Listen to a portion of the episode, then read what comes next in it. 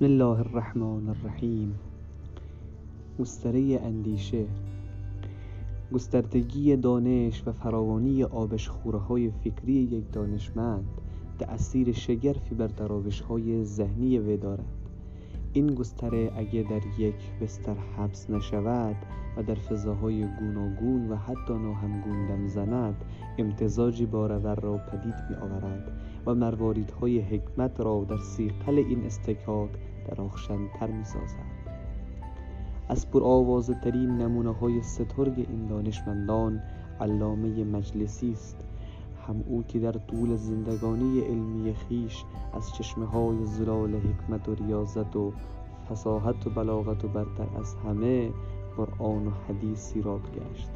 او این همه را به محک دانش اهل بیت علیهم السلام سنجید و سپس در سینه جایی داد.